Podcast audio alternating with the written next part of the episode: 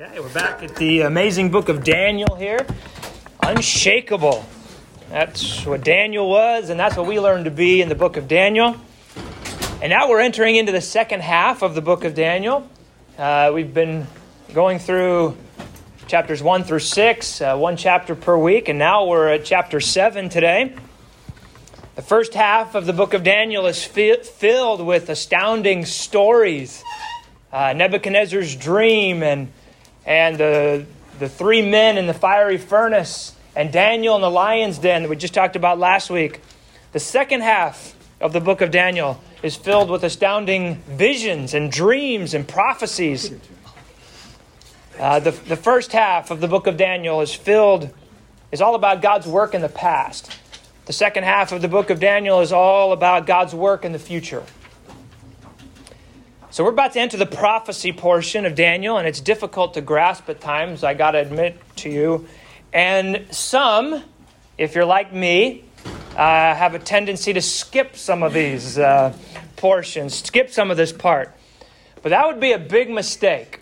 It'd be a big mistake to skip the second half of the book of Daniel. One commentary I read starts off the, this chapter, Daniel chapter 7, with this witty illustration.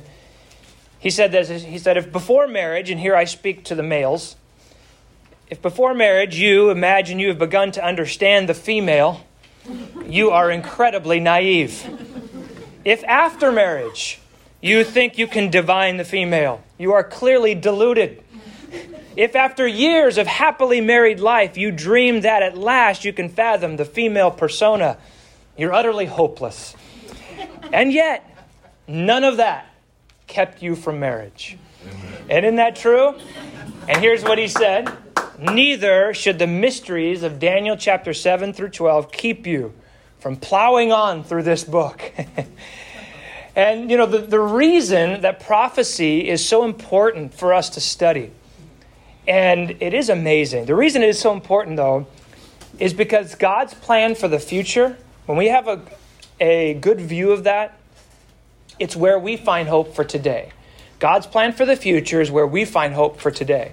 1 Peter chapter 1 and verse 19 says this, "We have also a more sure word of prophecy, whereunto you do well that you take heed, as unto a light that shineth in a dark place, until the day dawn and the day star arise in your hearts." Speaking of the second coming of Christ. The point here is that the prophecy is, is a light that shines in a dark place. Peter is saying that we need to hold on to prophecy. We need to look at prophecy. We need to stare at it because we're living in a dark time. And this is the light at the end of the tunnel. This is the thing that brings us hope. This is the thing that keeps us going through the dark days here and now. So when things are dark and they aren't as they should be, we need to keep in mind that God has a plan, all right? I will admit, though, that my brain doesn't naturally work like some of the things we're going to read when I see these beasts and uh, that take funny shapes and they have different, con- different concepts that are coming in. I have to work hard to understand the meaning behind all of this, but when you finally see it come together, it's like a light bulb coming on. And it causes us just to glorify God, to, to say, Man, God, you are powerful. And it gives us so much hope for the here and now. So, let's dive in. The book of Daniel is not in chronological order. We've mentioned that before, so we're going to go back a little bit in time. Let's dig in. Daniel chapter 7 and verse 1. In the first year of Belshazzar, king of Babylon, Daniel had a dream and visions of his head upon his bed. Then he wrote the dream and told the sum of the matters. So remember, this is the king that saw the handwriting on the wall in his drunken state. So here we are in the first year of that king, Belshazzar, who was the last king of Babylon. Daniel is in his 60s or his 70s, and he goes to sleep. And in that first year of King Belshazzar, and he has a dream, he has a vision. Verse 2 Daniel spake and said, I saw in my vision by night, and behold, the four winds of the heaven strove upon the great sea. Now, winds typically come from one direction at a time. This, Daniel's saying, I saw these winds coming from every direction. And that is symbolic of God's intervention on the earth, God's working. In the New Testament, the Spirit is the Holy Spirit is likened to the wind. We don't know which way it's coming from. So God is working. And the sea is symbolic of humanity. Several times we see that in Scripture. So the point is here that what Daniel is seeing is that God is moving on the earth. God is moving, and he's, we can't tell which way he's, he's moving, but he's stirring up things here on the earth. And here's what's happening in the sea, or here's what's happening on the earth as Daniel sees it. Verse number three. We're going to go through several verses here. And four great beasts came up from the sea, diverse from one another. The first was like a lion and had eagle's wings.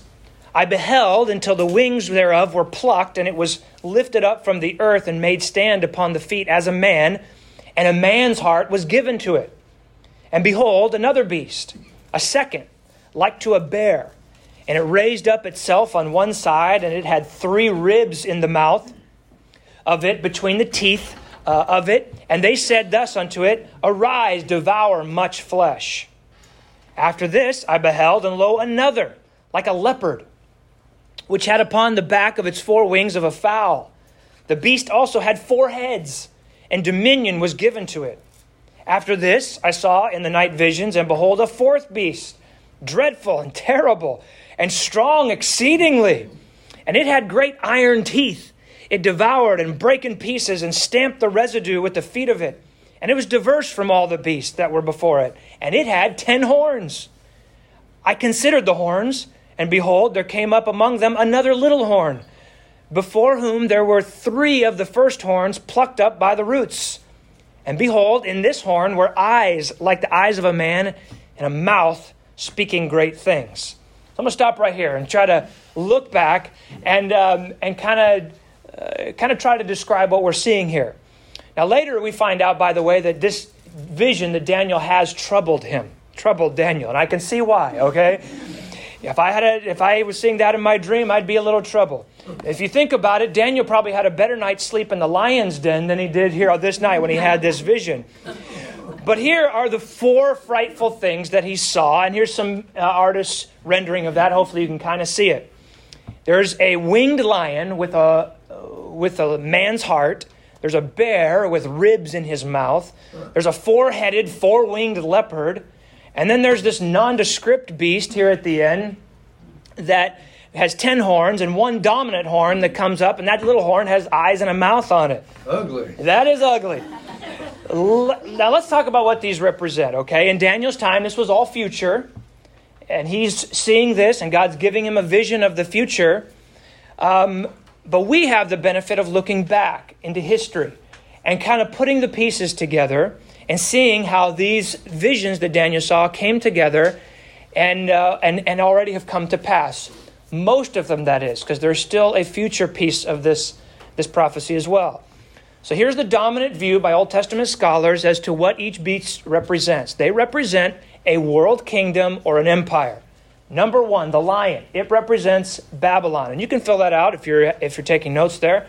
The lion represents Babylon. He, there were sculptured winged wings, it says, and, and from and uh, in, in Babylon, during that time, there were sculptures that have been dug up. And you actually see winged lions representing Babylon and representing Nebuchadnezzar the king. In fact, when you look back, it's actually winged lions are virtually the symbol of Babylon itself.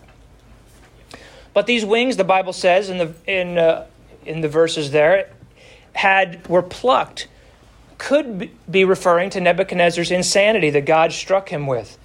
This lion is also given a man's heart, which also could which could be referring to the fact that Nebuchadnezzar. Uh, he was converted. From Scripture, we see that he was converted and given a different kind of a heart than other uh, evil kings. Or perhaps it could be picturing the fact that Nebuchadnezzar and Babylon was more humane than the other, uh, than the other empires. The bear represents the Medo Persian Empire, the Medes and the Persians. Bears are slower than lions, but often more fierce. The bear is raised on one side, and that may suggest that the one side, the Persians, were more dominant than the other side, the Medes. There are three ribs in the mouth of the bear. He'd already uh, been chewing on his enemy, in other words. And that is probably picturing the conquering that the Medes and the Persians did of Lydia Egypt and Babylon, great places back in those days. The leopard represents Greece, the next world empire to come along. Leopards are fast, they're agile, and the wings on this leopard suggest even more speed. Now, think about this Greece, when it came under Alexander the Great, conquered uh, over 11,000 miles of territory in just under eight years. Famously, Alexander the Great, he's famous for doing all of this, conquering the known world in his, all in his 20s. Great speed. No other ancient army matched their speed. Uh, the four heads of that leopard represent the division of power once Alexander the Great died. The kingdom was divided and given to his four generals. And then this last beast, this ugly, nondescript beast, it represents Rome. This beast is not like the others, it's no particular animal. And uh, we see that actually Rome uh, assimilates all the other empires into itself and it, it is its own empire, uh, but it just wraps up all those other empires into it. Its the visual appearance of this beast uh, makes it more fearsome than the other three, and with whatever its uh, its its feet or whatever its teeth couldn't devour, the Bible says its feet crushed. It's a very powerful empire. We know that Rome moved with strength and precision as it systematically moved through the world and just took over and conquered nations. The ten horns on the beast correlate with the ten toes in Nebuchadnezzar's dream. And we'll see that in just a minute. But Rome eventually ruled the entire world. And that when, when you see those 10 toes and those 10 horns, that represents something yet to come in the future. And we'll see that in just a minute. But now you may have noticed and thought about that already that these four beasts miraculously coincide with the statue that we saw in Nebuchadnezzar's dream several chapters earlier Babylon, the Medes and Persians, Greece, and Rome. So here's a picture of what that would sort of correlate to. The difference, though, in these two dreams here is that Nebuchadnezzar got man's view. God gave Nebuchadnezzar this dream of this statue with gold and silver and brass and iron and clay in the feet. So, uh, so Nebuchadnezzar gets man's view. We look at empires, we look at uh, world powers right now, and they seem mighty, they seem wealthy, they seem like they have it all.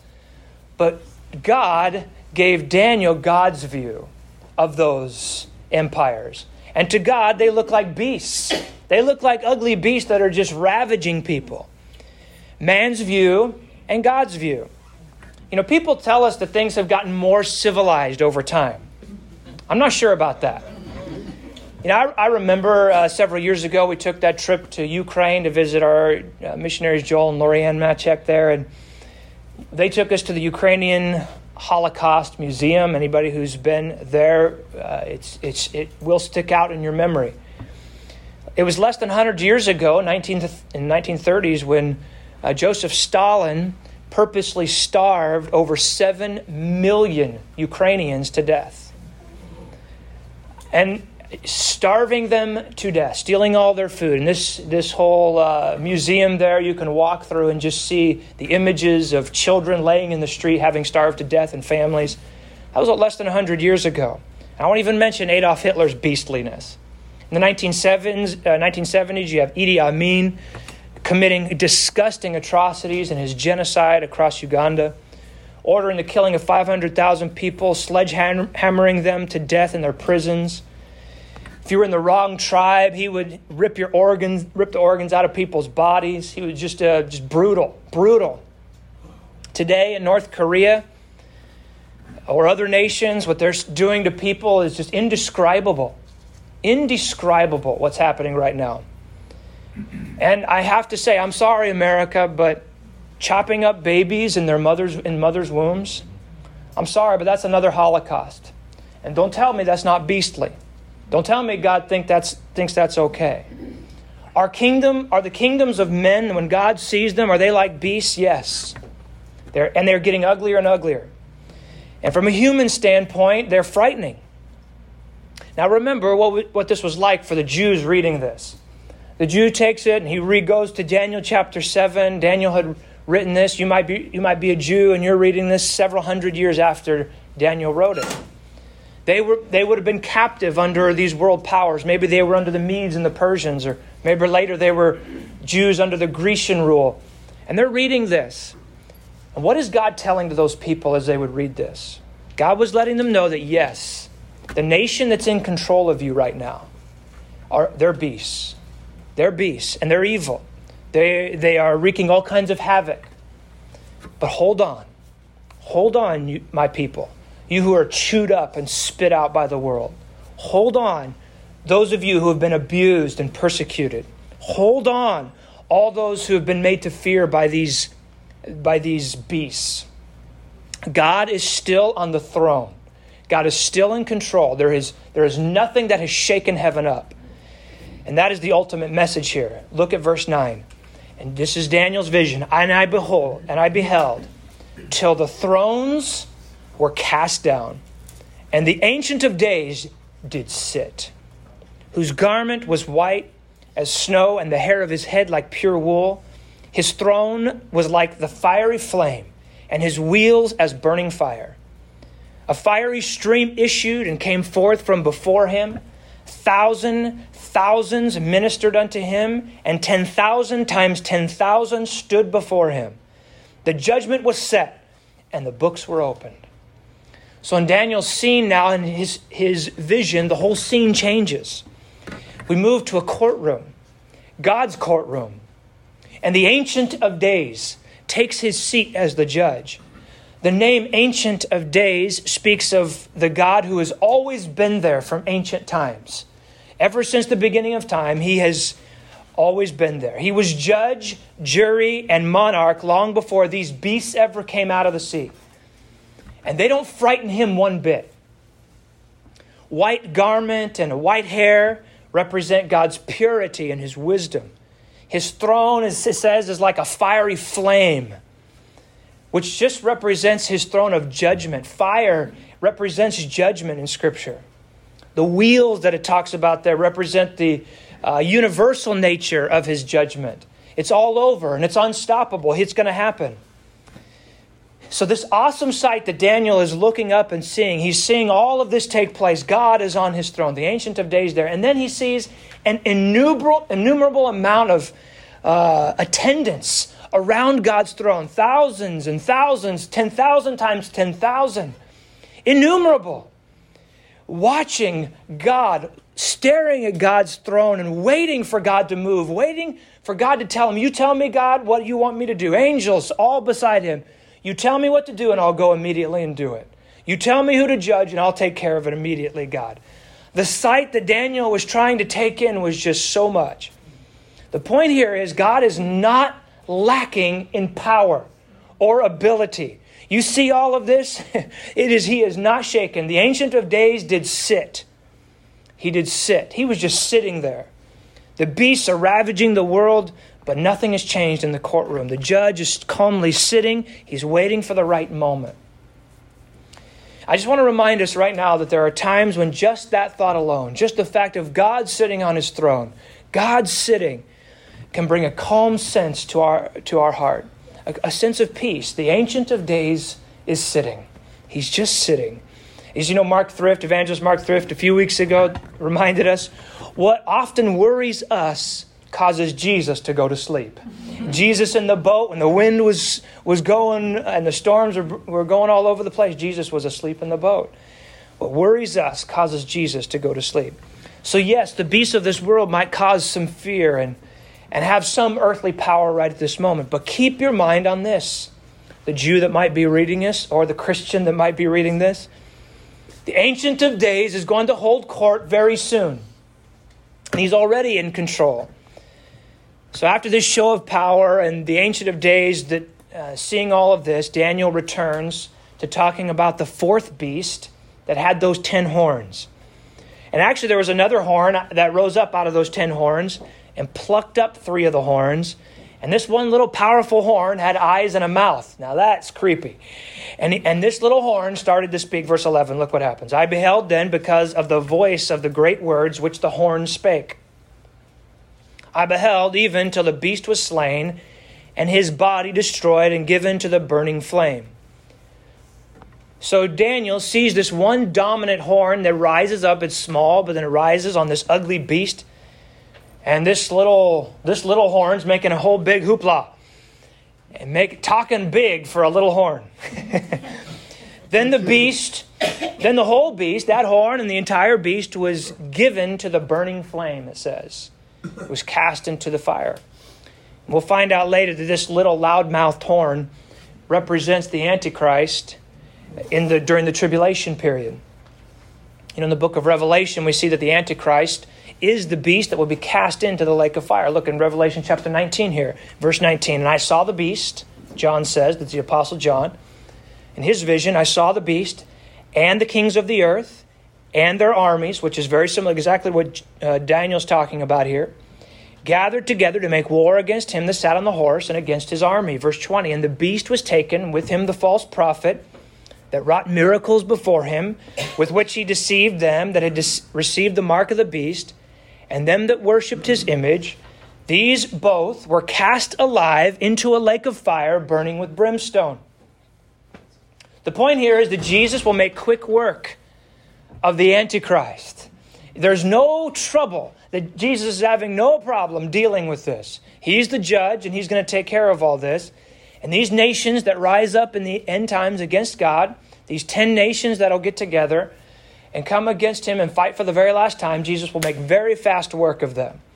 And that's what we see in the book of Daniel as well. The Antichrist uh, stands no chance. Verse 12. As concerning the rest of the beasts, they had their dominion taken away, those other three, yet their lives were prolonged for a season and a time. So Daniel says in his vision that the other three beasts they have their dominion taken away, but their lives are prolonged for a little while. That seems to represent the fact that those previous three kingdoms will be assimilated into the final Roman kingdom someday that's going to be completely destroyed. Now, how does this whole thing all end after, after this battle and they're destroyed and God takes care of them? What happens after that? Well, Daniel sees then what happens next. Verse 13 I saw in the night visions, and behold, one like the Son of Man came with the clouds of heaven and came to the Ancient of Days. And they brought him near before him. Verse 14 And there was given him dominion and glory and a kingdom that all people, nations, and languages should serve him. His dominion is an everlasting dominion which shall not pass away, and his kingdom that which shall not be destroyed. This is the last page of the last book. This is the end of the story. Here it is. This is how it all ends. We have one like the Son of Man coming. Now, real quick, the word like, like the Son of Man, tells us this was more than just a man. The, the, word, the words Son of Man is a title referring to the Messiah. He was a man, but he was more than a man. Jesus used that term, Son of Man, most often. That was the term he used of himself most often. He, he was a man, he was humble, but he was more than a man. And he was given dominion and glory. That is Jesus. He's given dominion and glory and a kingdom where everyone uh, in eternity will serve and worship him. This is an everlasting kingdom, Daniel said, and it will never be destroyed. Again, who is this Son of Man that Daniel saw? It's Jesus of Nazareth, who came 2,000 years ago. He is our Savior, the one who died on the cross. Now, interestingly, I want to say this. We know, we know who Daniel is talking about. But the Jews didn't want to accept that it was Jesus. Verse 13, this verse here, if you Daniel chapter 7 verse 13 comes into play actually 500 years later when Jesus is on trial uh, before the high priest. I want to show you Matthew chapter 26, verse 63. Let me show you that. Here's Jesus on trial, but Jesus held his peace. And the high priest answered and said unto him, I adjure thee by the living God that thou tell us whether thou be the Christ or the Messiah, the, the Son of God. Verse 64 Jesus saith unto him, Thou hast said, Nevertheless, I say unto you, hereafter shall ye see the Son of Man sitting on the right hand of power and coming in the clouds of heaven. That's exactly what Daniel chapter 7, verse 13 just said. He's going to be coming in the, from the clouds of heaven, the Son of Man. Jesus just basically said, That's me. Verse 65. Then the high priest rent his clothes, saying, He has spoken blasphemy. What further need have we of witnesses? Behold, now ye have heard his blasphemy. This, why did the high priest have such a strong reaction to what Jesus was saying there? Why did he rent, rend his clothes? Because he knew exactly what Jesus was claiming. Jesus was claiming that he was that vision of Daniel chapter 7, verse 13. He was the Son of Man who would be coming and given that kingdom that would last forever and ever. He was the Messiah, he was the Son of Man. As Christians, we wholeheartedly accept this.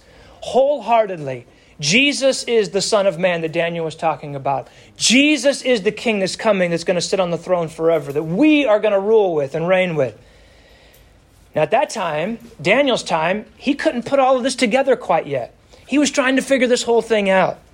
In fact, verse 15 of Daniel chapter 7 tells us his reaction when he woke up from this. Let's look at what it says. I, Daniel, was grieved in my spirit in the midst of my body, and the visions of my head troubled me. Again, I can see why he had a physical response to this dream. Um, the other night, my wife woke up in the middle of the night startled, jumped and she told me, I was having a dream, and hon, I was trying to rescue you from a piece of granite falling on you. I appreciated her trying to save me. That was really nice of her. But it gave her that physical response, that, a dream that just, uh, just broke her from her sleep. And Daniel says, I felt it in my body, in the midst of my body, this dream. And after Daniel felt that, he wanted to know, what is God saying through this dream? But interestingly, he couldn't interpret it all himself. Verse 16 I came near unto one of them that stood by and asked him the truth of all this. So he told me and made me know the interpretation of the things. It's interesting to me how Daniel the interpreter needed someone else to help him interpret. Apparently, it was probably another one of God's men that was nearby him. And I just want to just mention that this is a reminder that it was God and not Daniel the whole time who has been interpreting the dreams. Daniel would have no power to be able to interpret dreams unless God had given it to him. And this time, God chose not to give the interpretation to Daniel, but to give it to somebody else. So his friend gives him the interpretation, but I want you to see and notice how short this uh, interpretation is in comparison to this detailed, elaborate dream that Daniel just had. Verse 17. Here's what he says These great beasts which are four, are four kings, which shall arise out of the earth. Verse 18. But the saints, that is the believers, of the Most High, shall take the kingdom and possess the kingdom forever, even forever and ever. That's it. now, this sounds like one of those no nonsense, straight to the point kind of guys, you know? Uh, but this unnamed dream interpreter guy, he's right. He's right. Bottom line, beasts are coming out of the earth. There's going to be a bunch of kings, but the saints will prevail in the end. The end. that's it. That's what's really important. That's all you really need to know. And I think that's I think that's why God put this in here. I think that's what God wants us as people who read it to focus on. It's almost like God is reminding us do not focus on the beasts. Don't get so focused on how they look and all the little pieces. Those are there's little nuggets of truth of what's coming. But focus on the victory in the end. Once Babylon falls, then there's going to be another one, Persians. Then once the Persians fall, there's going to be another one, the Greece, the Greeks. Then then after them comes Rome. Life is one beast after another. But God, God in the end. And God and his saints will take the kingdom. And as Christians, I just want to say this we still fight the beasts every day. But we don't fight for victory, we fight from a position of victory. We already know the end is settled. We already know what team we're on. So every battle that we come into, we already know we've won. And that's all true, but but Daniel wants some more detail. I that's a good that's a good word, brother, but I need some more about this dream, especially about that final ugly beast. So that's what he asked for. Verse 19 Then I would know the truth of the fourth beast which was diverse from all the others, exceeding dreadful, whose teeth were of iron and his nails of brass, which devoured, brake in pieces, and stamped the residue with the feet. Verse 20, and of the ten horns that were in his head, and of the other which came up, and before whom three fell. He's rehearsing here what he saw. Even of that horn that had eyes and a mouth that spake very great th- things, whose look was more stout than his fellows. Verse 21 I beheld, and the same horn made war with the saints and prevailed against them. Verse 22 Until the Ancient of Days came, and the judgment was given to the saints of the Most High. And the time came that the saints possessed the kingdom. So here he rehearsed it. I need a little more detail about that fourth beast. There's too many details there. And I need to know something about. So the interpreter guy helps him out a little further. Verse 23, look what he says. Thus he said, The fourth beast shall be the fourth kingdom upon the earth, which shall be diverse from all the kingdoms, and shall devour the whole earth, and shall tread it down and break it in pieces. Remember, the fourth beast is the ancient Rome. Rome was stronger, it was more destructive. It also had a longer reign than all the other kingdoms. It was the world power from 150 BC all the way to 500 AD. But as the vision of Daniel goes, we realize something. God is not just giving Daniel a vision of ancient Rome. There's obviously another version of Rome that is still yet to come. When we see history, we see everything that's come together. We, it, this, this dream, this vision that Daniel has had is not completed yet. It's not done. And that's what's coming next here in this interpretation. Bible teachers call what we're about to see the revived Roman Empire that's going to come in the, during the tribulation. And here are the details, verse 24. And the ten horns out of this kingdom are ten kings that shall arise. There will be ten kings that will arise and another shall arise after them. That's an eleventh. And he shall be diverse from the first, those are the ten, and he will subdue three of the kings. So that never took place in ancient Rome. That never happened. So that is obviously still yet to come. So somehow this revived Roman Empire will be uh, somehow comprised of 10 united kings, kings from all uh, places of the world will come together. But then there will be another king that will arise and represented by that little horn, and that will be the Antichrist. And he will put down three of those ten, and he'll rule the other seven. And the book of Revelation doesn't specifically record the part of the one horn bringing down the three horns, but it does speak of the ten horns. Daniel, John both speak of the same thing. Look at Revelation chapter 17. And the ten horns which thou sawest are ten kings, which have received no kingdom as yet, but receive power as kings one hour with the beast, a very short time. The beast is the Antichrist. Verse 13 These have one mind and shall give their power and strength unto the beast. John saw many of the same things that Daniel saw. In fact, as they say, you, you can only understand Daniel by reading Revelation, and you really can only st- understand the book of Revelation by reading the book of Daniel. And notice what the dominant horn does during this future revived empire. Verse 25 And he shall speak great words. This is the Antichrist. He shall speak great words against the Most High. That's God. And shall wear out the saints. Shall wear out the saints of the Most High. And think to change times and laws, and they shall be given unto his hand until a time and times and dividing of time. This little horn with a big old mouth will speak great words against the Most High, and he will, he will get a lot of people on his sides, on his side, but then he will persecute the saints. He will wear them out. And the point here is wearing them out is like wearing a wearing our clothes and, or wearing out our shoes with a lot of friction. Here's what this means. It means the Antichrist is going to provide some serious persecution against the saints. And it's going to wear them down. It's going to wear them down. You see already some of that persecution happening against the people of God, wearing them down, wearing the saints down. And he will try to extend his reign by changing times and laws, but he will only have a time, it says, which equals one year, times, that is two years, and a dividing of time, that is a half a year. Altogether, that's three and a half years. All that's referring to the second half of the tribulation. The second half, after the church is already raptured out, and those who get saved during the tribulation will face intense persecution. He will try to wear them out. He will wear them out. This is going to be a frightful time, and that's why it's pictured as such a horrible beast, an ugly and disgusting beast that will do all sorts of horrible things. But remember, those who put their trust in Christ never lose in the end, ever. Verse 26 But the judgment shall sit, and they shall take away his dominion to consume and to destroy it unto the end. Meaning the, the world's going to be in chaos during the tribulation, fear is going to be running rampant on this earth, but judgment shall sit. Remember, the Ancient of Days is sitting. It's judgment time. God is sitting. He's not worried. He takes action at just the right moment. And when he does, the Antichrist is destroyed forever. In verse 27, here's what, the, here's what the saints can expect. And the kingdom and dominion and the greatness of the kingdom under the whole heaven shall be given to the people of the saints of the Most High, whose kingdom is an everlasting kingdom, and all dominions shall serve and obey him.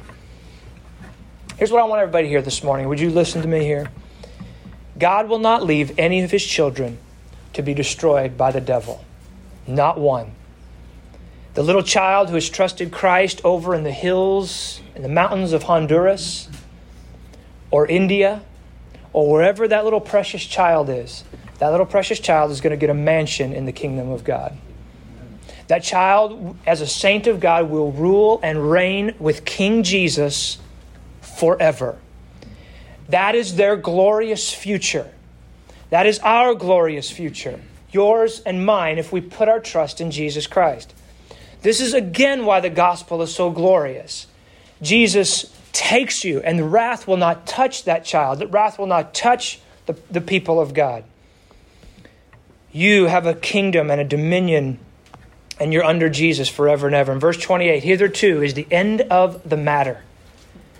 As for me, Daniel, my cogitations, I love that word, that means thoughts. My cogitations much troubled me, and my countenance changed in me, but I kept the matter in my heart. See, the vision that he just saw visibly changed Daniel. And it should change us. Those future events should become so real that they are not only in our minds, but in our hearts.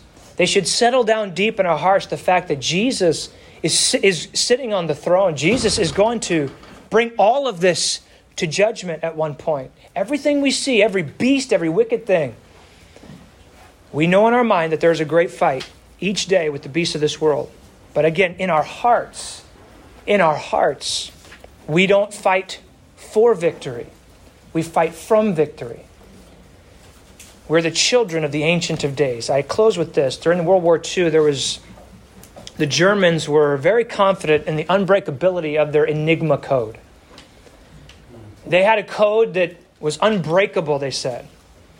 But British mathematicians and scientists cracked it uh, with the ultra system that they came up with. But once they cracked it, they had to keep secret how they were gaining all the German secrets. They couldn't just let on what they had done. For example, in 1941, uh, the, uh, the Britons de- decoded this whole plan of the German Air Force and the Italian Navy to assault British convoys in the Mediterranean Sea. The British ships then sent out, they set out their ships out from Alexandria in Egypt to meet that threat. But to keep the Germans from thinking that they had cracked the, the code, they sent a, a flying, a Sunderland flying boat uh, on a reconnaissance, just kind of m- making it seem like, making the Germans think, oh, he was just on accident, happened to be flying in the area and saw it.